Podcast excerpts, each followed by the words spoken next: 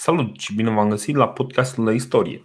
Săptămâna trecută rămăsesem cu uh, conflictul dintre, dintre Sula și, și Marius, care uh, deja a, a avut practic un învingător la puncte, deși nu numai la puncte. Uh, Sula a venit cu armata la porțile Romei, s-a invitat înăuntru, Um, a pus ordine în oraș, l-a condamnat la moarte pe Marius și pe aliații lui, uh, după care uh, continuă, să zic așa, să-și exercite um, mandatul lui de consul. O să-l citez aici pentru că mi se pare că, că rezumă destul de bine situația Apian. O să-l citesc aici pentru că e, e foarte ok. Uh, în Roma, Sula pentru prima dată puse stăpânire cu armele pe cetate. El putea, desigur, să ajungă stăpânitor al cetății, dar renunță de bunăvoie la violență după ce respinse pe inamicii săi. Sula își expedia armata la Capua și continuă să guverneze Roma în calitate de consul. Partizanii politici ai celor exilați, toți bogătașii și femeile foarte înstărite, respirau ușurați de teama de armată și se strădeau să pregătească uh, Uh, întoarcerea celor exilați. În acest scop, ei nu pățeau nicio trudă sau cheltuială. Totodată unelteau împotriva vieții consulilor, sub cuvânt că atâta timp cât aceștia aveau conducerea, proscriși nu aveau posibilitatea de a reveni în patrie. Cât despre Sula, chiar după ce încetă de a mai fi consul, el avea la dispoziția sa, ca gardă personală, armata al cărei comandant fusese numit ca să ducă războiul împotriva lui Mitridate. În ceea ce privește pe Quintus Pompei, care era colegul uh, lui Sula de, uh, de consulat, uh, poporul, compătimindu-l pentru teama pe care o avea, decretă ca el să guverneze Italia și să comande cealaltă oștire existentă, care se afla pe atunci sub ordinea lui Cneus Pompei. Aflând Neus despre acesta, aceasta, îl primi foarte supărat pe Quintus, care uh, sosise în tabără să-l anunțe. În ziua următoare, pe când Quintus avea treabă cu soldații, Neus se retrase puțin la o parte, ca orice om de rând, până când mai mulți inși care uh, stăteau în jur, prefăcându-se că ascultă, îl uciseră Uh, pe consul. Ceilalți o luar la fugă, dar Neus ieși uh, înaintea criminalilor, uh, criminalilor făcând pe supăratul că a ucis pe un consul, comițând un sacrilegiu. Și deși făcea pe indignatul, el continua să dețină pe față comanda armatelor. În momentul în care uh, vede ce se întâmplă cu Pompei, Sula înțelege că nu prea e de joacă cu, cu felul în care se desfășoară lucrurile. Chiar dacă el uh, Uh, deține puterea în Roma, puterea lui e destul de fragilă cât timp mai are dușmanii în, uh, în zonă, uh, încă îi mai are, încă mai trăiesc și ei la rândul lor o să, o să încerce să se răzbune. Așa că Armata lui, armata lui, oricât de puternic ar fi ea și el, nu poate să-l ajute când se plimbă pe străzile Romei, așa că poate exact. oricând să aibă, să aibă destinul unui Tiberius Gracchus sau Sulpicius sau așa mai departe. Da, deci uh, cum, cumva își dă seama că nu prea e cazul. Plus că se apropie de final uh, se apropie mandatul lui de final și își dă seama că e cazul să, să-și facă bagajele și să plece. Uh, să plece cu comanda uh, armatelor contra, contra lui Mitridata din Pontus. Acum însă o să, o să ne întoarcem și o să zicem Bă, ok, dar ce treabă aveau ăștia cu Mitridata din Pontus? Și despre asta o să vorbim, de fapt, uh, săptămâna asta. V-am păcălit un pic. Uh, Uh, pentru că săptămâna asta o să explicăm un pic cine este Mitridate din Pontus și uh, de ce uh, de ce a ajuns Roma în conflict cu, uh, cu Mitridate. Uh, da, nu știu, putem să o luăm. Uh, copilăria lui oricum pare ruptă din povești. Uh, mai întâi sursele. Hai să prezentăm puțin sursele care îl, care îl prezintă pe, pe acest Mitridate al mhm. pontului. Mm-hmm. Și de, de ce spun aici că mi se pare mult, mult mai interesant acest război Pentru că, spre deosebire de războaiele cu Iugurta sau războaiele cu cimbrii și teutonii, aici avem mult mai multe surse, să spun așa. Noi ajungem doar la varianta în engleză, la a treia sau la a patra mână, dar despre acest Mitridate scriu foarte mult și perșii. Perșii care, spre deosebire, de exemplu, de, de celți sau de numidieni, uh, au descoperit uh, scrisul. Și atunci mhm. o să vedeți că avem uh, povești, povești mult mai frumoase, începând cu primul rege Mitridate I, care ridică regatul Part și de aici se, uh, se autent, nu se autentifică. Că ăsta Mitridate al șaselea despre care vorbim noi acum uh, încearcă să își găsească rădăcini din astea în regii persani, în Alexandru cel Mare, da, pentru a-și consolida imaginea asta de super om, de profet, de, de Zaratustra. Dar, deci, practic, asta îi certifică lui dreptul de a stăpâni regatul Pontus un, o diferență majoră pe care noi am mai observat-o și în trecut uh, între viziunea asta vestică, democratică, grecească, romană și uh, viziunea estică a despotului, a tiranului, a regelui. Uh, cam ca la asta se, ăștia își, își asumă o descendență angelică și dumnezeiască și ăștia alți, deși sunt foarte credincioși și romanii și grecii, după cum am văzut, sunt totuși aleși de popor, spre deosebire de cei din Est care sunt aleși de divinitate. Bine, o să vedem că totuși și romanii își păstrează până la urmă esența sistemului lor aristocratic este dat fix de rădăcinile genealogice. Adică nu putem să spunem că, și o să vedem mai departe cu, cu Cezar, că și el își reclamă autoritatea ca fiind urmaș al uh, regilor Romei.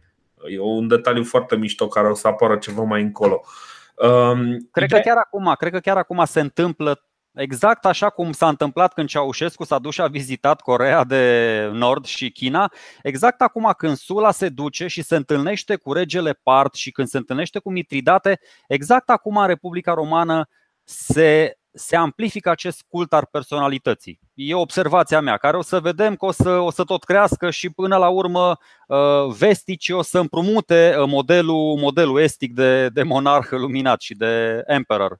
Nu știu, nu știu sigur dacă, dacă e vorba de uh, E doar viziunea mea, așa am observat da, eu da, da. în evoluția deci... Republicii Romane, spre asta o să se tindă. Îți pui capul pe monede, ă, ești ridicat în slăvi, ești din ce în ce mai, mai adulat și asta se, se, se întâmplă tocmai pentru că îți ă, îți inventezi multe origini din astea. Și la, și la Mitridates, unele sunt adevărate. Adică maică sa, de exemplu, era fica lui Antioh al IV-lea, care era conducătorul Imperiului Seleucid. E clar că avea rădăcini persane, că tot așa primul strămoș era uh, descendentul uh, da, uh, al Imperiului Part. Dar uh-huh. unele, unele din ele e clar că și le inventează. Adică urmașul lui Alexandru cel Mare, urmașul lui Xerxes, al lui Sirus, al lui Darius cel Mare, toate astea pentru a-și amplifica cumva imaginea și pentru a-i, nu știu, se pare că supușii lui înțelegeau mai bine limba asta mai uh, mistico-spirituală uh, decât, uh, decât legea. Uh, pentru, pentru cei care, uh, care nu, nu au în față, o să pun o hartă de pe Wikipedia, pentru că din fericire ne ajută foarte mult Wikipedia aici cu materiale foarte interesante. Uh, o să punem uh, harta provinciilor pe care o să le tot numim, Pergamon, uh, Bitinia, Pontus, Capadocia ca să, ne, ca să ne facem o imagine destul de, de bună de, despre ce regiuni vorbim aceste regiuni în, în principal sunt, uh, sunt fragmentele despre care am vorbit și atunci când am uh, vorbit despre uh, războiul diadohilor, al urmașilor lui Alexandru cel Mare. Și de fapt cei mai mulți, inclusiv Mitridate, își reclamă autoritatea din, din urm- ca urmași genealogici ai uh, generalilor lui, uh, uh, lui Alexandru sau, uh, în cazul lui Mitridate, cum spuneai și tu, al uh, acelui rege al parților. Um, și povestea, povestea care urmează este exact despre, despre legitimitate. Că despre asta este vorba. Ăsta este motivul pentru care, uh, la un moment dat, undeva în timp ce uh, ăștia uh, războiul social tocmai începea pe undeva prin anul 90, romanii care aveau ca și regate prietene, să zicem așa, pe Bitinia și pe Capadocia, um, îl trimit pe un anume Manius Aquius. Stai, Achilius, Achilius. Achilius, așa. Pe un anume Manius Achilius să-i repună la conducere pe uh, conducătorii pe care Senatul Roman îi consideră de drept ai uh, Capadociei și uh, Bitiniei. Primul este Ariobarzanes. Ariobarzanes despre care am mai vorbit este acel uh, individ care a stat la masă cu, uh, cu trimisul uh, parților când, uh, uh, când uh, era de față și Sula și care trimisul parților în momentul în care s-a întors acasă a fost executat pentru, pentru felul în care a stat la masă. Al doilea este Nicomede Filopator și fiecare din ei are o poveste, are o poveste foarte interesantă. Ideea este că în mod clar cumva chiar și acest Mitridate care stăpânește o fâșie, zic ei, undeva la vreo 350 de kilometri, un teritoriu lung de vreo 350 de kilometri la, la coasta Mării Negre, în uh, sud-estul Mării Negre. Um, cumva și, și Mitridate îi recunoaște, îi cunoaște pe, pe acești indivizi. De altfel, Ariobarzanes se, adăposte, se adăpostește în uh, Pontus și în momentul în care uh, Manius Achilius este trimis în anul 90 înainte de Hristos să-l repună la conducere pe Ariobarzanes, el practic trebuie să vorbească cu Mitridate. Uh, și Mitridate cumva este un pic, de ne, un pic nemulțumit de felul în care e tratat de romani. Pentru că el cumva își vede drepturile lui ancestrale uh, atacate de îndrăzneala romanilor și își dă seama că, de fapt, nu Nicomede, nu Ariobarzane sunt, uh, sunt problema, ci problema sunt cei care sunt în spate și se joacă cu, uh, cu ăștia doi ca cu niște păpuși uh, cu sfori. Și da, ăsta este momentul în care Mitridate cumva își dă seama că nu, nu, nu, nu, nu e regulă ce fac romanii. Păi, și... Romanii procedează acum exact cum au procedat uh, când se ciondăneau cartaginezii cu numidienii. Tot timpul uh, le dădeau dreptate numidienilor și îi mai ciupeau un pic pe cartaginezi. De mhm. aceea Mitridates acum le tot cere romanilor să ia măsuri, că ăștia zic, bă, Nicodim ăsta, spune și Nicodim, Nico, Nicomidis ăsta, Nicomedes ăsta, da? Uh, este foarte agresiv și avându-i pe romani în spate, Uh, vrea să. Ei inițial s-au înțeles foarte bine și Nicomede și Mitridate, uh, vecini fiind, și-au împărțit niște teritorii acolo micuțe. S-au dus un pic în Galatia, dar mai știm pe celții ăia scăpătați care au trecut Bosforul și au ajuns acolo, au cucerit teritoriul și l-au împărțit. S-au dus într-un teritoriu că a trebuit să iau atlasul după aia să văd, bă, suntem în Argentina, suntem în, în Turcia. S-au dus și și-au împărțit un teritoriu numit Paflagonia, dacă îți vine să crezi. Deci nu, nu, e, nu e Patagonia, este Paflagonia. E, e o regiune micuță acolo. Dar, Bine, acest... nu, este, nu este chiar micuță, este destul de serioasă. Da, da, ok, dar este între aceste două teritorii. Uh, până să ajungă, într-adevăr, până să ajungă să se uh, războiască sau până să ajungă în conflict cu romanii, ce e foarte interesant la Mitridate este că are un timing foarte, foarte bun. El vine la putere uh, și își consolidează această domnie, domnie, da, regatul și conducerea exact în momentul în care Republica Romană se bate cu Iugurta în Africa și se bate cu cimbrii și teutonii. Și da? Ăștia nu aveau ce să-i facă. Ăsta s-a dus, a mai, a mai atacat Capadocia, ăștia au trimis niște soli. Uh, romanii ziceau, bă, ok, vedeți că urmărim cu maximă îngrijorare problema, nu vă mai ciondăniți pe acolo, nu mai veniți de Ario Barzane să ăla de două ori l-au uh, pus când unii când alții. Veneau ăștia, îl dădeau jos, îl puneau și, și tot așa. Până când acum, așa, și a doua oară, o să vedem profită foarte bine și se sincronizează cu acest război social al, uh, al romanilor, când din nou uh, face niște mișcări foarte bruște și foarte, foarte violente împotriva Republicii. Bine, eu nu, nu aș zice că este vorba de o mișcare bruscă. Um, cumva, uh, Mitridate este în contact cu senatul, uh, senatul uh, roman. Și la un moment dat au o înfățișare în fața Senatului să discute soarta lui, uh, uh, lui Nicomede și a lui Ario Barzanes.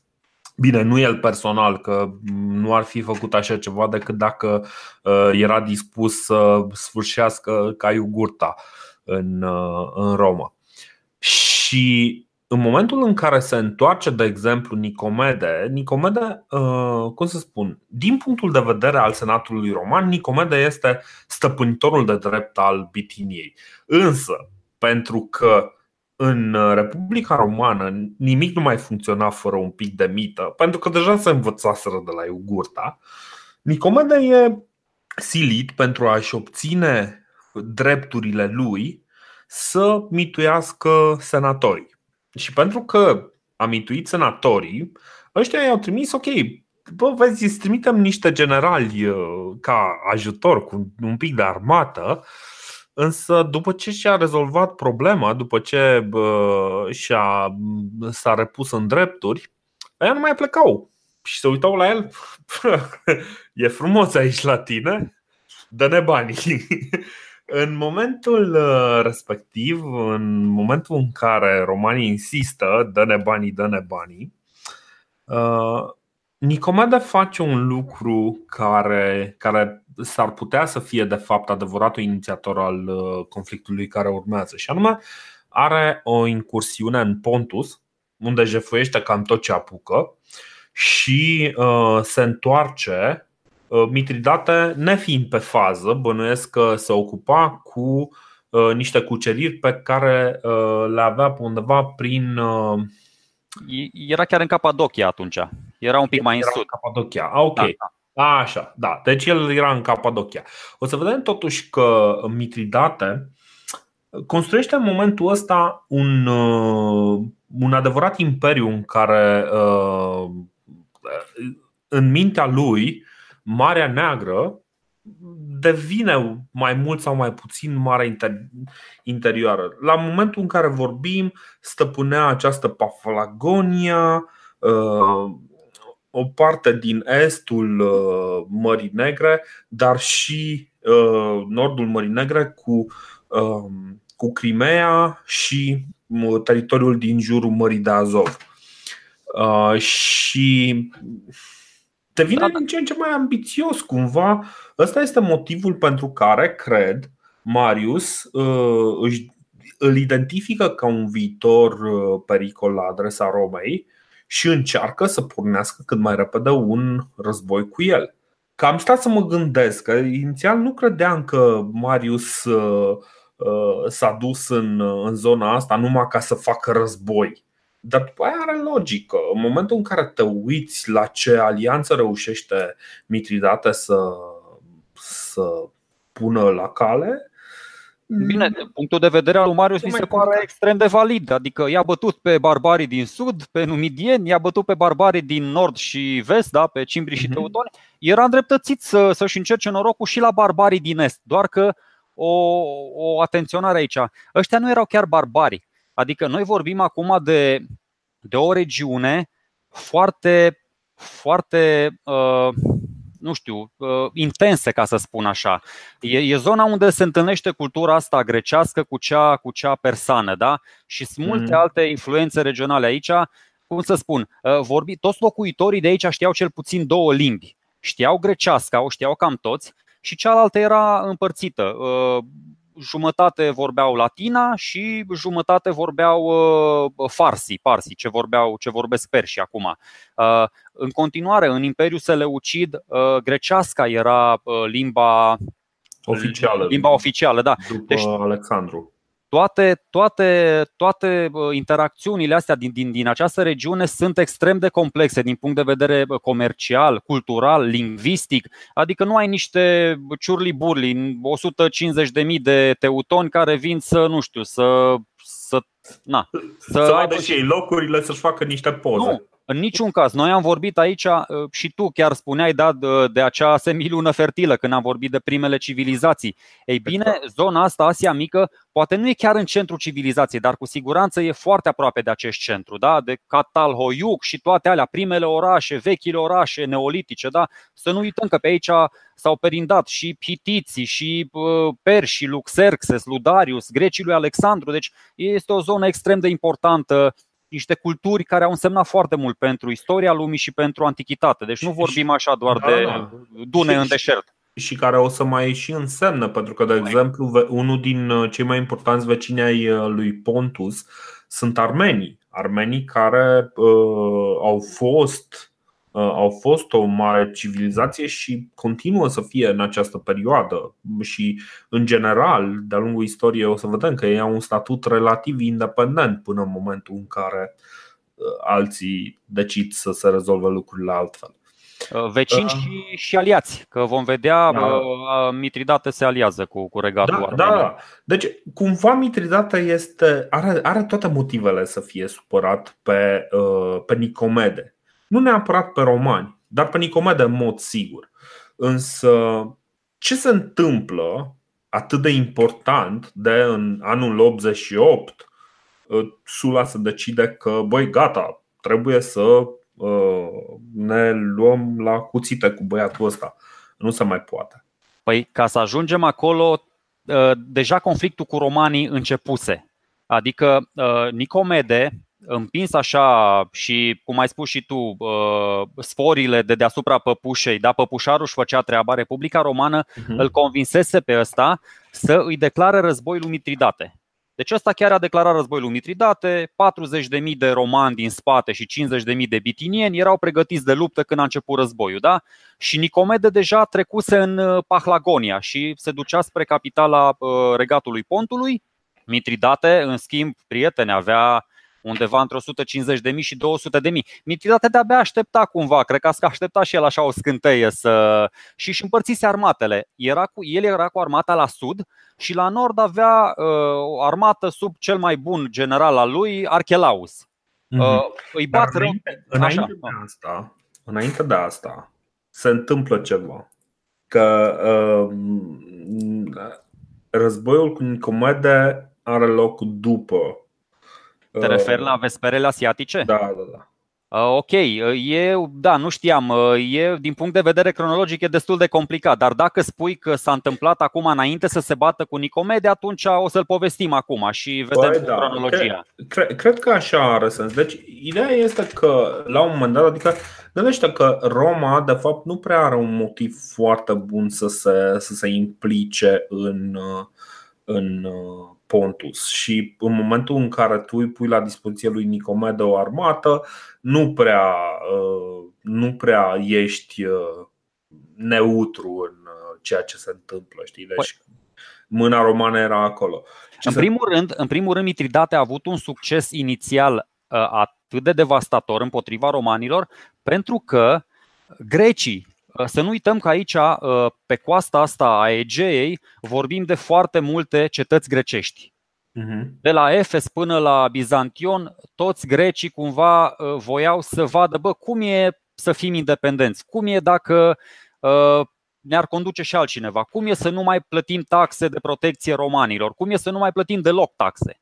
Și mhm. atunci vine un scelerat, un filozof grec numit Metrodorus și îi sugerează lui ăsta o idee. Bă, ce-ar fi să-i omori pe toți romanii și italienii din, din orașele astea? Nu contează, indiferent de vârstă, de sex, de poziție socială, îi, îi omor pe toți.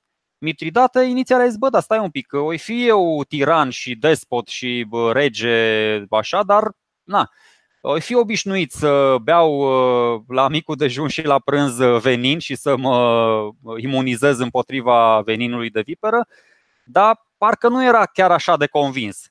În schimb, toate autoritățile grecești au fost dispuși să-l susțină în acest demers. Și la începutul lunii mai a anului 88 a început măcelul.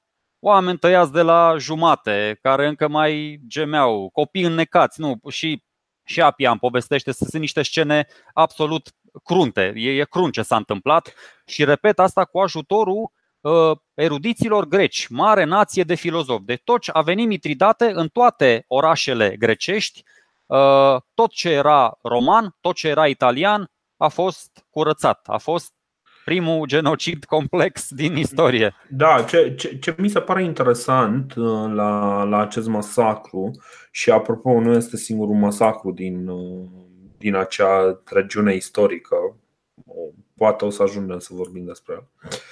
Da, dar uh, uite, de exemplu, zic că Apian spune că 80.000 de romani și italieni au fost uciși în acele da, vespere asiatice, în acest masacru și Plutar spune că au fost peste 100.000. Nu știu dacă Adică au mai fost, dar nu știu dacă au ajuns la cifrele astea, de aia spun. Ce, ce, ce e interesant este că au ajuns când da? se bat grecii cu turcii e nasol. A, a, a, mai târziu, mai târziu. Mult mai târziu. Uh, ce, ce, se întâmplă, ce se întâmplă aici este că uh, Mitridate trimite ordin uh, aliaților lui din diversele cetăți grecești ca toți să acționeze în aceea zi. În fiecare comunitate să acționeze toți simultan uh, în, uh, la fix ca nu cumva să Uh, să ajungă veste dintr-o parte în, uh, în alta și anumiți oameni să scape. Deci în momentul respectiv Roma, uh, prezența romană, prezența latină în, în Asia Mică dispare într-o zi, pur și simplu. 80.000 de oameni, cum zicea Uh, cum zicea Apian, sau 100.000 de oameni, chiar 150.000 de oameni, am văzut o, o cifră vehiculată. Da, da, Plutar spune că au fost mult peste 100 de mii, de aia zic că da, uh, organizarea, organizarea a fost grotesc de, de eficientă. Într-adevăr, în aceeași zi s-au înțeles toți, dar aia spun, neavând ajutorul autorităților grecești, nu putea să facă chestia asta, nu putea să susțină un demers atât de, de organizat. Și de aia, nu știu exact în ce zi, dar în luna mai anului 88 a, a început măcelul și i-au, i-au terminat pe toți ăștia, pe toți romanii și latinii. Da, da.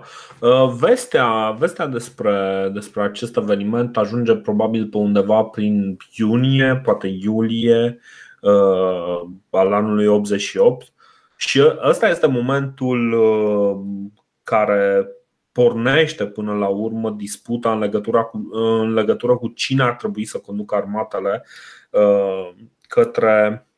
Uh, deci, practic, nu se mai pune în, discu- în discuție dacă, uh, dacă e cazul să se lupte cu, cu Mitridate. Practic, ce se întâmplă acolo e o declarație de război, nici nu se mai discută. Ce se discută este cine anume să conducă. Și e foarte important cine anume trebuie să conducă acea armată. Și ăsta este motivul pentru care uh, până la urmă a apărut această dispută între Marius uh, și Sula. Pentru că uh, după reforma mariană, deci foarte multe lucruri din legiunea romană, legiunea, legionarii romani, practic, datorau foarte multe lucruri generalului care îi conducea. Și Sula înțelegea lucrul ăsta și Marius înțelegea lucrul ăsta Marius probabil vrea să aibă o ultimă campanie uh, încununată de succes și poate să se întoarcă, uh, să se întoarcă ca învingător și după aceea să, uh, să primească un titlu de consul, poate de ce nu, să fie numit consul în, în timp ce merge să se bată cu Mitridate Marius săracu, Marius avea rău de mare dacă, ca fapt divers. Deci Marius avea rău de mare, el săracul voia să meargă până în Asia mică, să se bălângăne pe vas, să vomite, să, mă rog, în fine. Da, da, da. Și uh, Sula însă înțelege că, uh, da, ăsta este momentul lui și este momentul gloriei uh, lui și nu este cazul să scape, scape această ocazie. Plus că, într-adevăr, e posibil ca de drept să-i fie aparținut acea comandă, mai ales că, din multe puncte de vedere, este considerat eroul care a terminat războiul social. O să avem o surpriză totuși. Războiul social încă nu s-a terminat. În momentul în care. care vorbim, da, da, da. Da, în momentul în care vorbim, războiul social încă, încă e în desfășurare. Dar o să de ajungem spune, și la acel aspect. De aia spuneam că uh, și-a, uh, și-a sincronizat acțiunile foarte bine Mitridates. O să vedem și ce face mai departe, exact în timpul războaielor sociale, exact în timp ce Roma este ocupată cu alte conflicte, atunci se ridică Mitridate. Pentru că atunci când pisica nu e acasă, joacă șoareci pe masă. Dacă când pisica se întoarce, vine Sula și mai face puțin deranj pe acolo, na, atunci devin și ăștia mai, mai vigilenți. Da, uh, cred totuși că, de fapt, faptul că Mitridate uh, provoacă acest afront uh, romanilor este cauza războiului civil care izbucnește în Roma. Că până la urmă de aia se ceartă ăștia. Se ceartă că vor să-l bată pe Mitridate.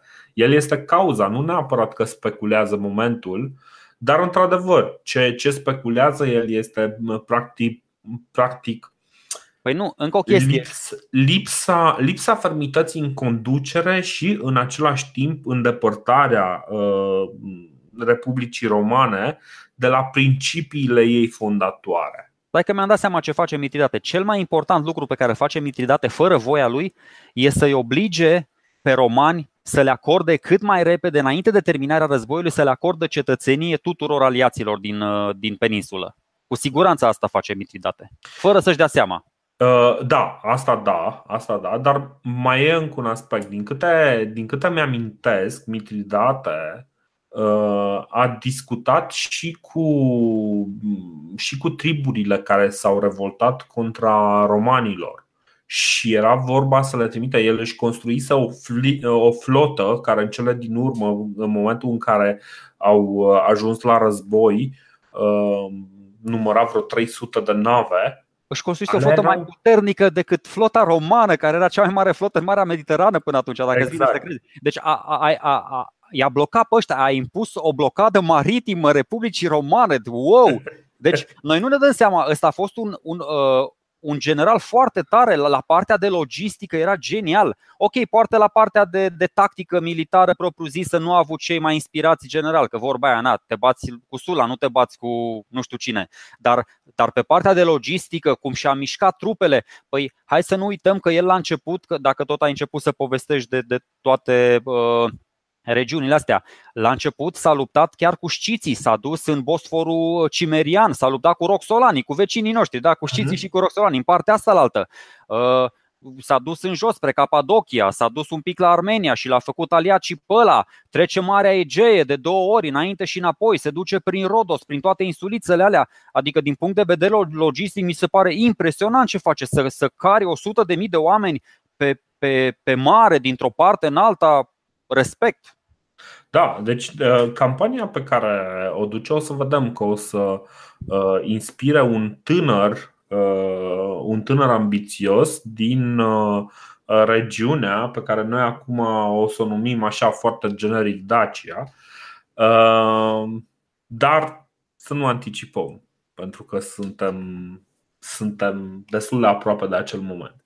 În orice caz, ideea este că Uh, Mitridate reușește să, să strângă mm, în jurul lui întreaga Asie mică și uh, practic în momentul în care elimină complet prezența uh, romană și italiană în, în Asia mică, Nicomede nu are ce face decât să fugă, fuge în, fuge în Grecia dacă, da, da. dacă înțeleg bine. Da, da, da. Și uh, în timp ce Mitridate practic termină treaba și uh, capturează tot ce este în Asia uh, Minor, îl trimite pe un uh, general pe numele lui Arhelaus în uh, Grecia.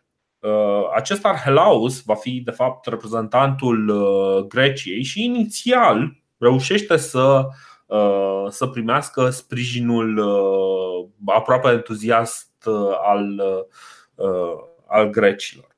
Ăsta este momentul în care, în anul 87 înainte de Hristos, uh, proconsulul, pentru că acum devine proconsul, practic un delegat uh, uh, la conducerea armatei, proconsulul Lucius Cornelius Sula ajunge în Epirus și îi întreabă pe toți grecii.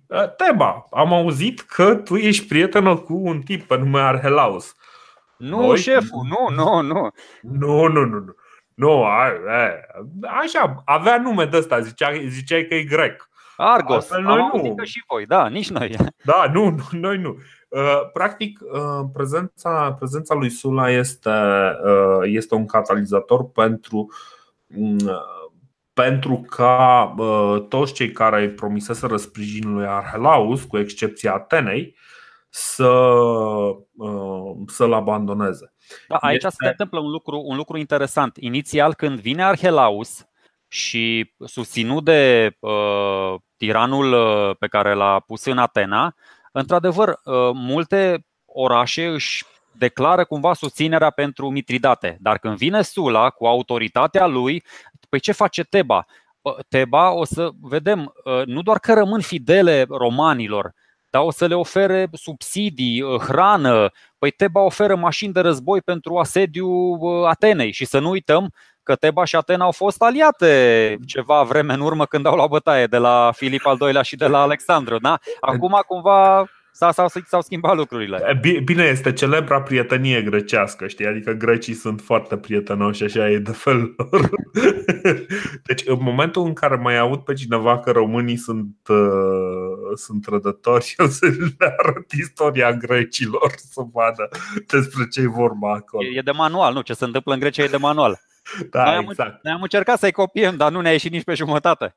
Ce, ce, ce este interesant este că Arhelaus Uh, conduce nu o armată de uh, soldați ai pontului, uh, ci conduce o alianță din, formată din mai multe state, nu numai din, din statele pe care Mitridate tocmai le cucerea, cum ar fi colhienii sau uh, grecii de la, de la marginea uh, Mării Negre, Uh, dar și uh, spune, spune Apian în lucrarea lui uh, Războaie, Războaiele Mitridatice, dar și barbarii de dincolo de grecii de la pontul Euxin.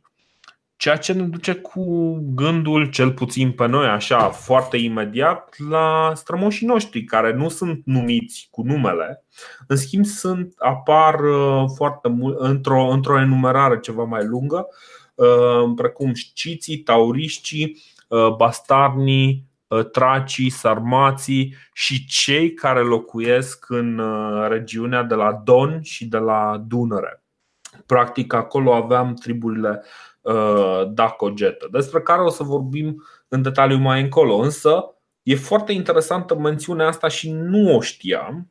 E, pentru mine a fost o, o mare uimire să văd că, uite bă, și măcar un detașament acolo uh, este trimis uh, din zona asta. De altfel, pe aici ne apare și un general Trac sau Dac, nu știm, pe numele lui Dromihetes nu are nicio legătură sau poate are o legătură cu Tromihetes, cel pe care îl uh, discutaserăm noi acum vreo câteva luni bune uh, de, de podcast.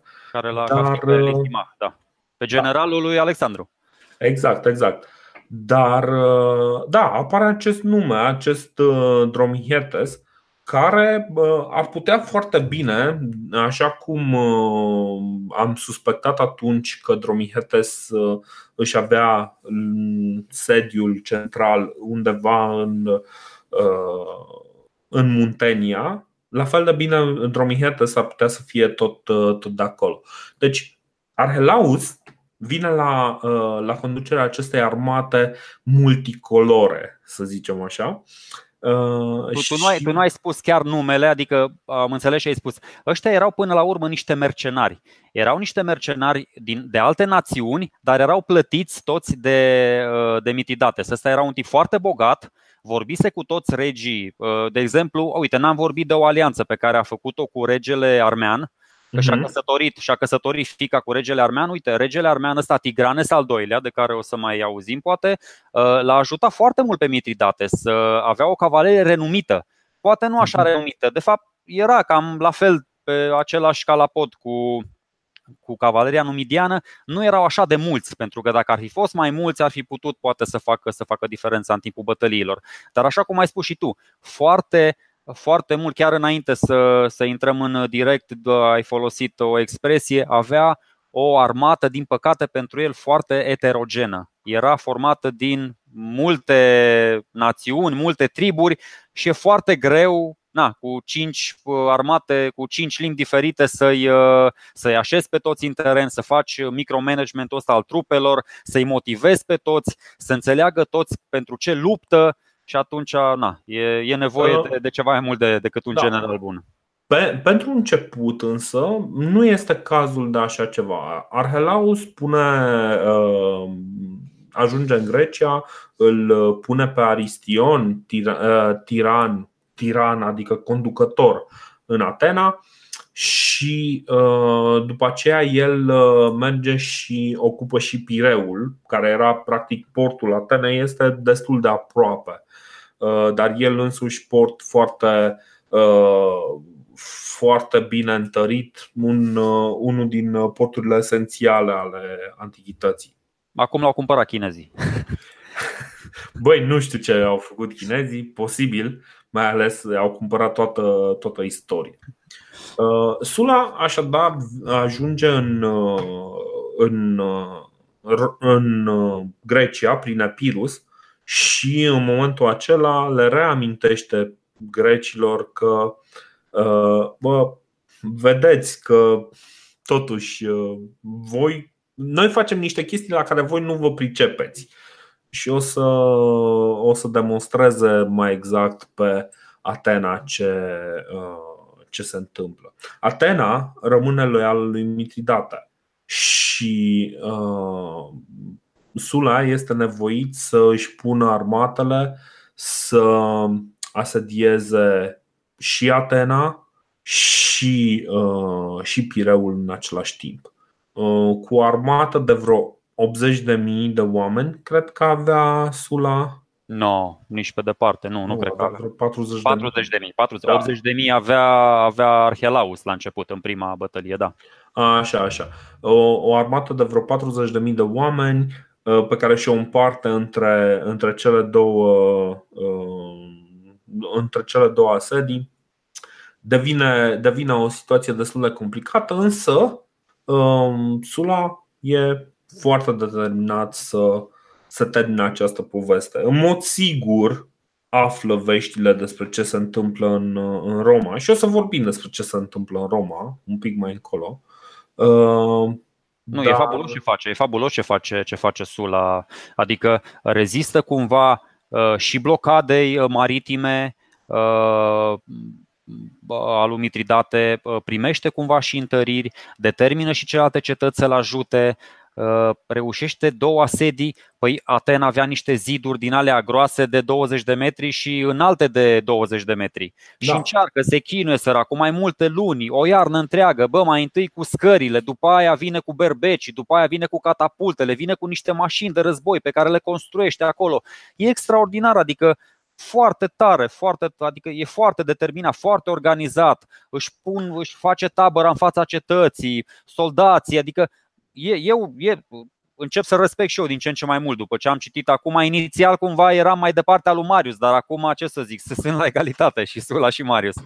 Uh, cred, cred că într-adevăr Sula cumva uh, în momentul ăsta îl depășește pentru că practic Marius nu a, n-a fost mai niciodată în, uh, în situația să se bată cu să asedieze, să asedieze.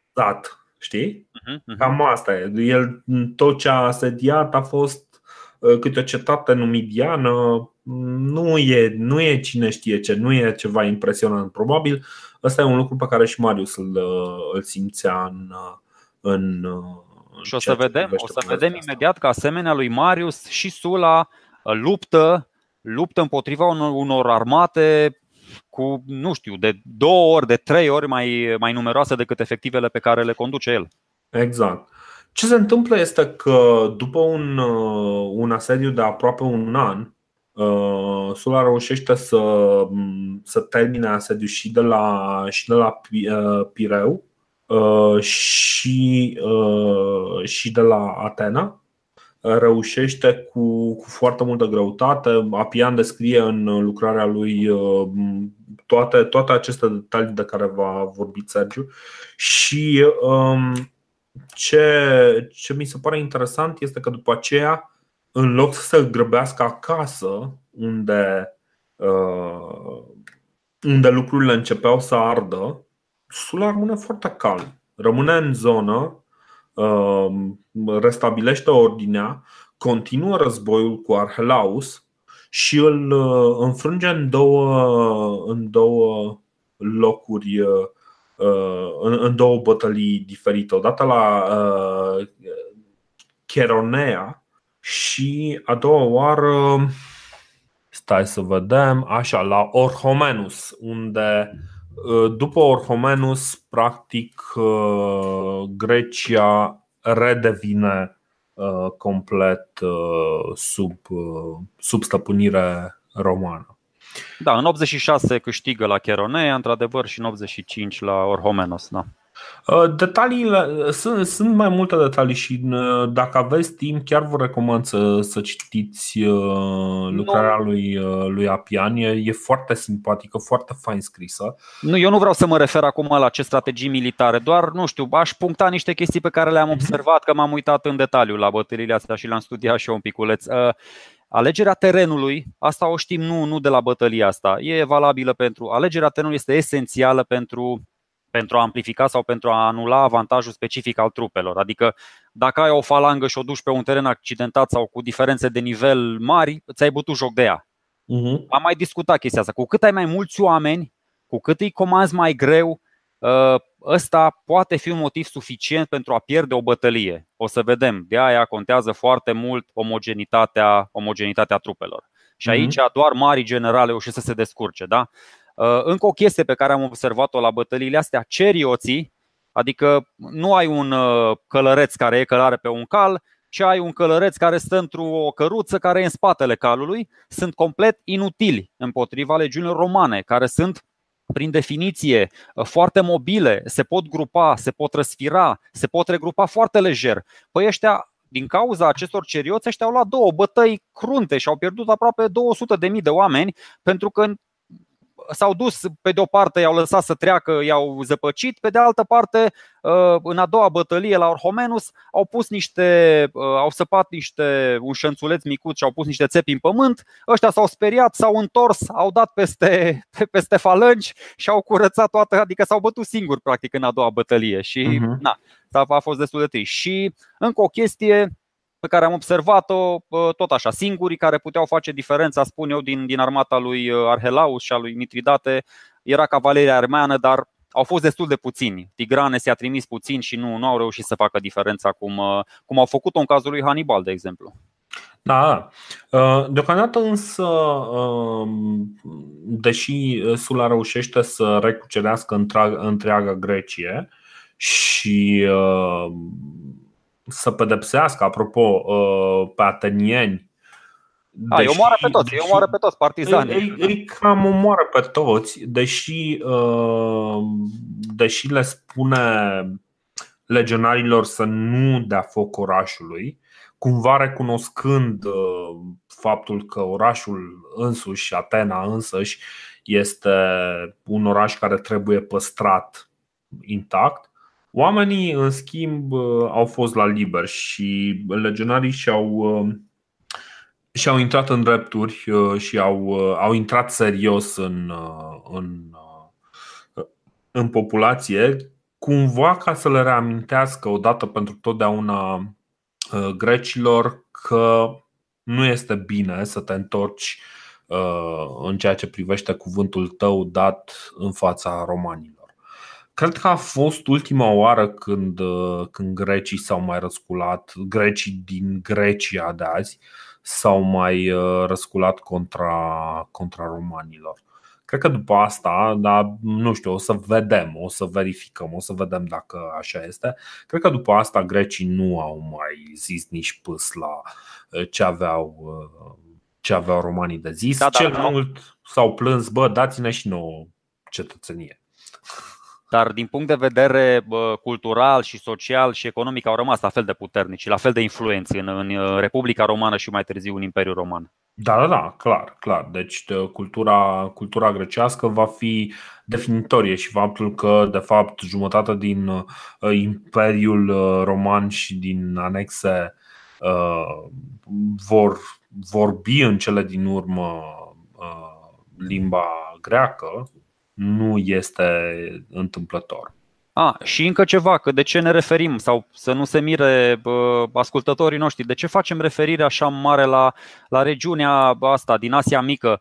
O să vedem că urmează mai târziu și alte popoare, da, bizantinii, otomanii, care ne-au influențat și care cu care am intrat în contact pentru o perioadă de timp mult mai lungă decât aceasta a romanilor. Noi discutăm acum, adică sunt foarte importanți pentru noi, dar cumva zona asta e mai apropiată și pe viitor o să vedem că avem mult mai mult de a face cu popoarele de aici decât cu popoarele din peninsula italică, de exemplu.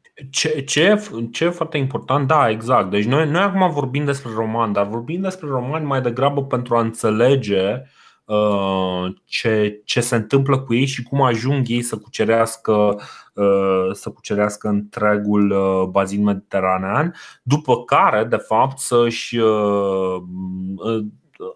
să-și ducă stăpânirea din Constantinopol. Că până la urmă acolo ajungem de fapt cu povestea, chiar la Coloma așa mai pe ocolită.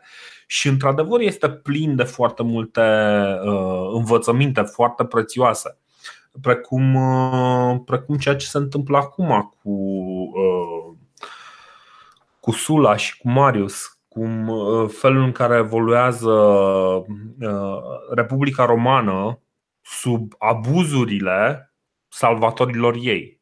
Că de fapt despre asta e vorba aici.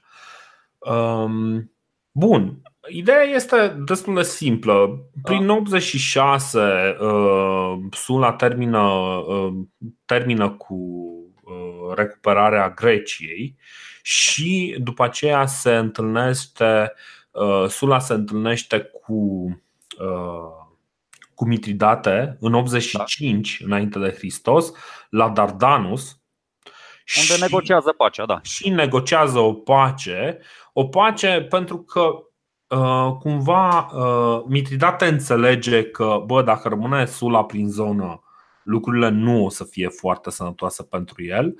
Și, în al doilea rând, pentru că Sula avea motive foarte bune să se grăbească acasă. O să vorbim uh, săptămâna viitoare despre motivele pentru care Sula se grăbea către casă. Păi, tocmai, tocmai din cauza asta, termenii păcii nu au fost, nu au fost așa de duri Într-adevăr, Sula săracu avea, avea probleme mult mai, mai grave acasă. Și a, a, a, deci ce a, ce a făcut? A avut de plătit 3000 de talanți Mitridates uh-huh. și de predat romanilor, ca să discutăm acum exact termenii în care s-a, s-a terminat războiul, 80 de, de vase de război cu care le-a creat mari probleme romanilor pe, pe mare. Uh-huh. Bine, aici au mai fost nu doar uh, ei, au fost și pirații, dar despre pirații din Marea Mediterană o să mai vorbim imediat când o să exact, vină exact. un alt, uh, o să vină un alt personaj interesant din, din Republica Romană. Mai ce? mult, ce, ce mi se pare interesant la, la, la uh, termenii ăștia ai păcii, cel mai mult nu au fost taxat Mitridate, au fost taxate provinciile ocupate temporar de Mitridate, adică foștii clienți ai Romei. Ăștia mm-hmm. au avut de plătit niște taxe și niște despăgubiri de război pentru ce au făcut, pentru masacrele alea colosal de mari timp de 50-100 de ani n-au mai mișcat nimic, cum spui și tu, nu s-au mai răsculat, nu mai nimic pentru că de-abia reușeau să-și plătească dările către, către Roma.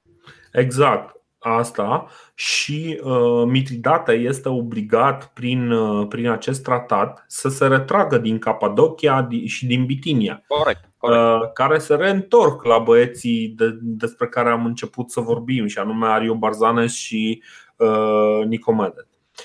Uh, știm că acest episod a fost un pic mai încălcit am aruncat poate cu foarte multe nume, cu foarte multe provincii. O să postăm pe pagina uh, podcastului, pe podcastdeistorie.ro și o harta acestor regiuni pentru a înțelege un pic mai mult cam care este uh, acea configurație complexă în care apare, uh, apare acest conflict între, între Mitridate și Roma. O să discutăm despre Mitridate mai mult uh, mai încolo. Nu este uh, singurul conflict în care apare Mitridate. Mitridate nu degeaba își primește numele Mitridate cel Mare. Uh, el, cum spuneam, se suspectează cumva că ar fi fost o, o inspirație pentru, pentru Burebista, cumva fie la nivel de uniune tribală sau uniune, uh, uniune să zicem, națională, deși nu putem vorbi despre națiuni. Și, și cel mare și cel, cel nobil, că eupator, Mitridates eupator, însemna că ești de viță nobil, adică tai că mm-hmm. tu a fost rege sau ceva conducător de, de, de imperiu. De, de asemenea, am mai sărit uh, în mod intenționat peste misiunea lui uh, Valerius Flaccus, Asta care, da, da, care da, ne-ar fi complicat un pic narațiunea și așa este ea însă și destul de complicată. Nu e complicată, uh, nu. Eu zic că am, am povestit-o cum trebuie din punct de vedere cronologic și eu m-am abținut să, să, nu, să, nu, să nu-l amintesc da. pe asta. De ce îmi place așa de mult? Pentru că uh, avem uh, avem mai mulți actori, de aia spun. Avem mai mulți actori și e puțin mai diversă, mai diversă povestirea. Până acum, a, da, apropo de războaie, păi știi când vorbim uh, de Republica Romană, ea tot timpul are trei războaie cu uh, cartaginezii, două cu ilirii, patru cu macedoneni, trei cu... adică vorbim, știi, nu poți să rezolve problema într-un singur război. Trei o să aibă și cu Mitridate, acum, na, dacă... Da, doar cu iudei o rezolvă într-un singur doar război. Cu iudei, da, exact. Cu, cu, cu, unii mai slabi o rezolvă din prima, cu alții se chină de două, de trei, de patru ori. Uite, macedonenii din punctul ăsta de vedere au rezistat, au stat cel mai bine. Da, da, bine, și dacii rezistă vreo A, două și, războaie. Da, da, adică... dacii, corect, corect ca să nu mai spunem câteva incursiuni. Uh, bun, uh, o să, uh, o să lăsăm povestea aici și o să ne întoarcem săptămâna viitoare, o să ne luăm la revedere de la, de la Marius. O să vorbim un pic despre, despre finalul războiului civil îmi vine să râd că Marius acum săracul se neacă, se ascunde prin pădure, fuge prin Africa, e săracul da, da, da. pe toate drumurile. E... Dar, dar o, să, o să povestim toate astea uh, săptămâna viitoare. Ne auzim. Ciao! Salutare!